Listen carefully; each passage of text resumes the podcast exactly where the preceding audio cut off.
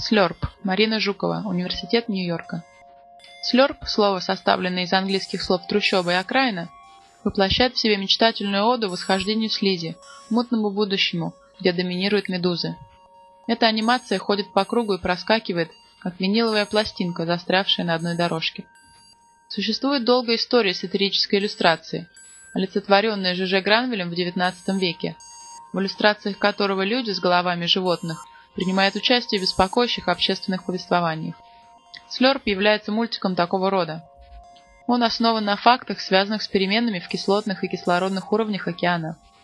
Чрезмерная рыбная ловля, загрязнение и потепление океанских течений уже вызвало возвращение к первобытному состоянию океана в областях больших по размеру, чем штат Техаса.